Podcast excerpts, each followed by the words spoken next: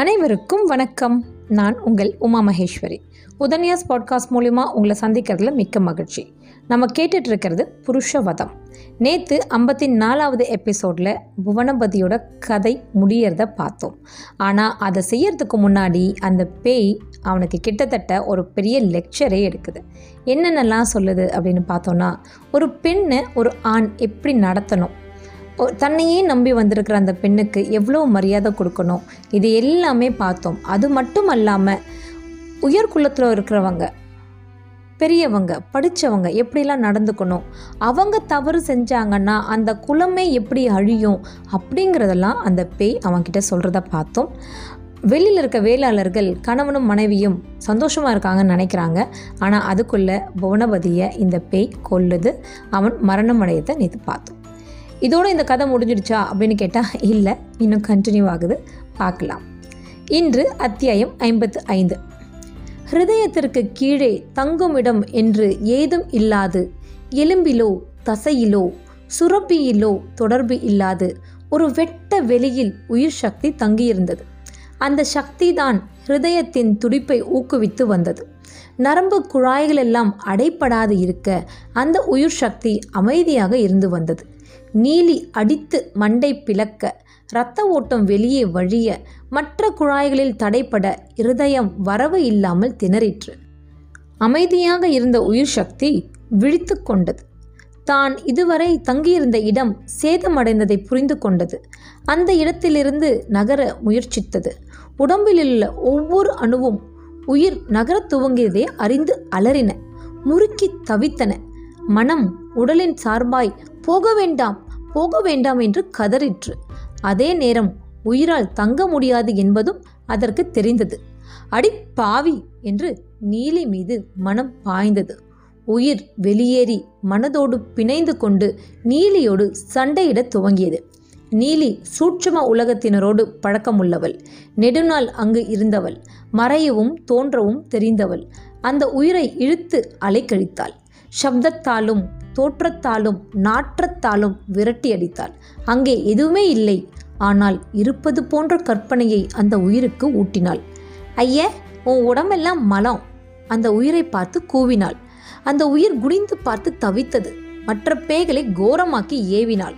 அந்த உயிரை இழுத்து கொண்டு அலையும்படி கட்டளையிட்டாள். அவன் அதிவேகமாக இழுக்கப்பட்டான். சுற்றியுள்ள கோர உருவங்களைக் கண்டு அலறினான். நொடி நேரம் கூட இடைவிடாது விதவிதமாக இம்சிக்கப்பட்டான்.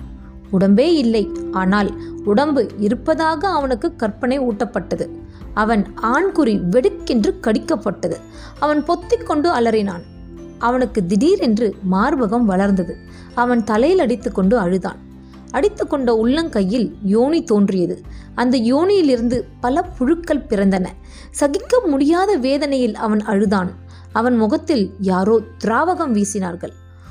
உடைந்த தலையில் நெருப்பை கொட்டினார்கள். சிம்மாசனம் போட்டு உட்கார்ந்து நீலி சகலமும் பார்த்து கொண்டிருந்தாள். அவள் தம்பி அவள் காலடியில் இருந்தான். அவள் வயிறு குளிர்ந்தது. அவள் தம்பி ஆனந்த கண்ணீர் வடித்தான். இதுபோல இன்னும் சித்திரவதை செய்தால், கை நீட்டி அடித்தால் இவ்விதம்தான் கடும் தண்டனை கிடைக்கும் என்று பேய்கள் விளக்கி சொல்லின. எத்தனை தண்டனை என்று நீலி கேட்டாள். கடுமையான பசி, இடைவிடாத தலைவலி இரண்டும் சேர்ந்து வாட்டும் என்று சொன்னார்கள். நீலி சந்தோஷமானாள். அவன் காசு திருடிய குற்றத்திற்கு பாரம் சுமக்க சொன்னார்கள். புவனபதி நடுங்கினான். உடம்பே இல்லாது போயினும் ஒரு உடம்பை மனம் கற்பனை செய்து கொண்டு அந்த சித்திரவதைகளை மனம் அனுபவித்தது. ஒவ்வொரு சித்திரவதையின் பொழுதும் தான் செய்த குற்றத்தை எண்ணி மனம் புலம்பியது. நீலி அந்த வீட்டுக்கூரையின் மீது உட்கார்ந்து கொண்டாள். விடியலுக்காக காத்திருந்தாள். பழையனூரில் பல பேருக்கு துர்ச்சொப்பனங்கள் ஏற்பட்டன. பழையனூரின் வேளாளர் தலைவர் புரிசை கிழார் தூங்குவது போலவும் தூக்கத்தில் இருந்து உதறி எழுவது போலவும் கனவு கண்டார்.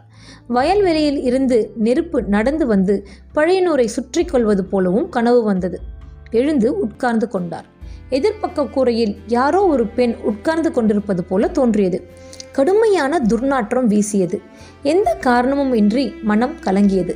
எழுந்து ஊரை விட்டு ஓட வேண்டும் என்று பதட்டம் தோன்றியது. அதே சமயம் மயக்கம் போலும் தூக்கம் வந்தது. சுருண்டு படுத்து கொண்டார். நீலி அவரை பார்த்து பல்கடித்தாள். விழிந்தது.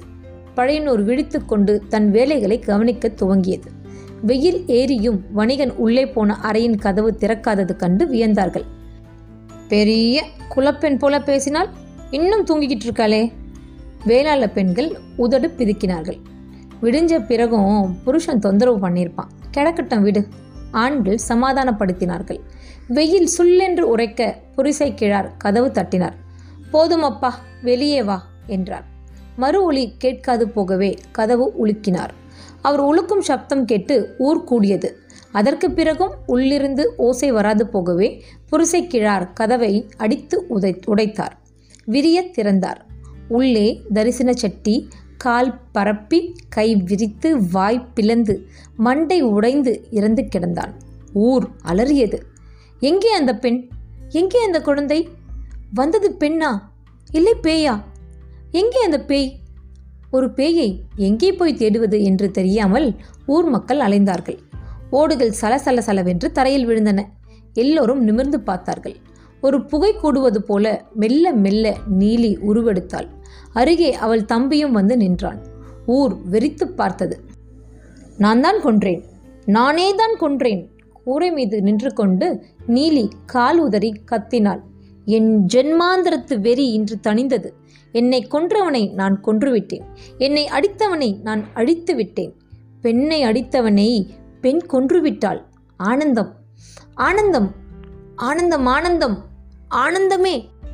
நீலி ஆனந்தத்தில் பிதற்றினாள். எதிர்கூரைக்கு தாவி ஆடினாள். நாலா பக்கமும் அலைந்து சந்தோஷப்பட்டாள். உறக்க வெறி கொண்டவள் போல இடைவிடாது சிரித்தாள். நடுநடுவே அழுதாள். திருவாலங்காட்டு கோவில் வாசலில் பெரிய கதவின் முன் முட்டி நின்றாள். என் ஈசனே, என்னை ஆசிர்வதிப்பீர். என் ஈசனே, என்னை முழுமையாக்கினீர். என் ஈசனே, இந்த பேய் வாழ்க்கைக்கும் ஒரு அர்த்தம் கொடுத்தீர். சர்வேஸ்வரா, உன் காலடியில் சிறனால் இருந்துவிட்டு மறுபடியும் மானுடமாக பிறக்க வேண்டும். ஆணாகவோ பெண்ணாகவோ வாழ வேண்டும். துணை தேட வேண்டிய அவசியம் இல்லாமல், இல்லறம் ஏற்க வேண்டிய நினைப்பு இல்லாமல், தக்க பருவத்தில் துறவு தந்து என்னை ஆட்கொள்ள வேண்டும். உமது சேவையை இடைவிடாது செய்து கொண்டிருக்க வேண்டும். எங்கெல்லாம் பெண்கள் புருஷனால் கொடுமைப்படுத்தப்படுகிறார்களோ, ஆண்களால் இம்சிக்கப்படுகிறார்களோ, அங்கெல்லாம் என் பேய் வலிமை புறப்பட்டு கெட்டவர்களை தண்டிக்க வேண்டும், நல்லவர்களை காக்க வேண்டும். சர்வேஸ்வரா, மயான பூமியின் தலைவனே, அழித்தலின் அரசே, உன்னை வணங்குகிறேன். என்னை ஏற்றருள்வாயாக. பூதகணங்களுக்கு கட்டளை வந்தது. நீலியை கூட்டி போகலாம் என்று தகவல் போயிற்று. பூதங்கள் நீலியை நோக்கி வரவேண்டும் என்று கைகூப்ப நீலி பதிலுக்கு கைகூப்பினாள். இன்னும் ஒரு கடமை இருக்கிறது, இதோ நான் வந்து விடுகிறேன் என்று பழையனூர் நோக்கி நீலி பறந்தாள். அங்கே புரிசை கிழார் வேளாளர்களை ஒன்று திரட்டினார். விஷயம் தெரிந்து வேளாள பெண்கள் நெஞ்சில் அடித்து கொண்டு அழுதார்கள். எவர் எப்படி போனால் என்ன, எவன் யாரோட பிணக்கு வச்சுக்கிட்டா உங்களுக்கு என்ன, நமக்கு எதுக்கு ஊர்வம்பு, நம்ம ஏன் நியாயம் சொல்லணும்னு தோணலையா? அந்த வணிகன் சொன்னதை நம்ம கேட்கவே இல்லையே. நீ இறந்தா நானும் இறப்பேன்னு வாக்கு கொடுத்துட்டீங்களே, சும்மா இருக்காது. பழையனூர் வேளாளர்கள் எல்லாரும் செத்து போவோம்னு சபதம் செஞ்சுட்டீங்களே. வணிகனை பேய்க்கு பலியிட்டுட்டு நம்ம வாழ்க்கையும் நாசமாக்கிட்டோமே, இதுலேருந்து தப்பிக்கவே முடியாதா? மாற்று வழி ஏதாவது கிடையாதா? யோசனை செய்யுங்களேன். பெண்கள் எல்லா ஆண்களையும் உலுக்கி உலுக்கி பேச சொன்னார்கள். வேளாளன் சத்தியம் தவற மாட்டான், நீ இருந்தால் நானும் இறப்பேன் என்று தரிசன செட்டிக்கு வாக்கு கொடுத்து விட்டோம். ஆனால் தரிசன செட்டி இறந்து விட்டான். எனவே வாக்கு கொடுத்த நான் சாவதுதான் முறை. புரிசை கிழாரின் நிதானம் பார்த்து ஊர் மக்கள் திகைத்தார்கள். மற்ற வேளாளர்களும் புரிசை கிழார் சொல்வது சரிதான் என்று வாதாடினார்கள். புரிசை கிழார் கை காட்ட சில வேளாளர்கள் குளக்கரை கழுகே பெரிய குழி தோண்டி அதில் காய்ந்த மரங்களை அடுக்கினார்கள். அன்று பிற்பகல் நேரத்திற்கு தீ மூட்டினார்கள். புரிசை கிழார் ஊர் மக்களை வணங்கிவிட்டு பழையனூர் வேளாளனுக்கு சத்தியம்தான் முக்கியம் என்று நெருப்பில் குதித்தார். தீ அவரை விழுங்கியது. புகைக்கு மேலே அவர் உயிர் எழுந்து நின்றது. நீலி தங்கிய மரத்தை வெட்டியதால் தான் இந்த வேதனை என்பதை உணர்ந்தார். பச்சை மரம் வெட்டல் பாவம் என்று சொன்னார். தீயில் குதித்தெழுத வேளாளர்களை நீலி வரவேற்றாள். சிவகணங்கள் வேளாளர்களை தொழுதன. இத்துடன் இந்த அத்தியாயம் 55 முடிவடைகிறது. ஒரு மரணம், அந்த மரணத்துக்கு பின்னாடி இருக்கிற வலி, இது இந்த அத்தியாயம் நமக்கு கிளியராக எடுத்து காட்டுது. அந்த புவனபதி இறந்த அப்புறமாவும் தனக்கு உடம்பு இருக்குன்னு நினச்சிட்டு எவ்வளோ அவஸ்தைப்படுறான் இல்லையா? அது மட்டும் அல்லாமல் இந்த வேளாளர்கள் கொடுத்த வாக்கு தவறக்கூடாது அப்படின்னு சொல்லிட்டு அவங்க எல்லாருமே மரணிக்கிறாங்க. இன்னும் இந்த கதை முடியலை, கண்டினியூ ஆகும். நாளைக்கு மறுபடியும் உங்களை சந்திக்கிறேன். நன்றி, வணக்கம்.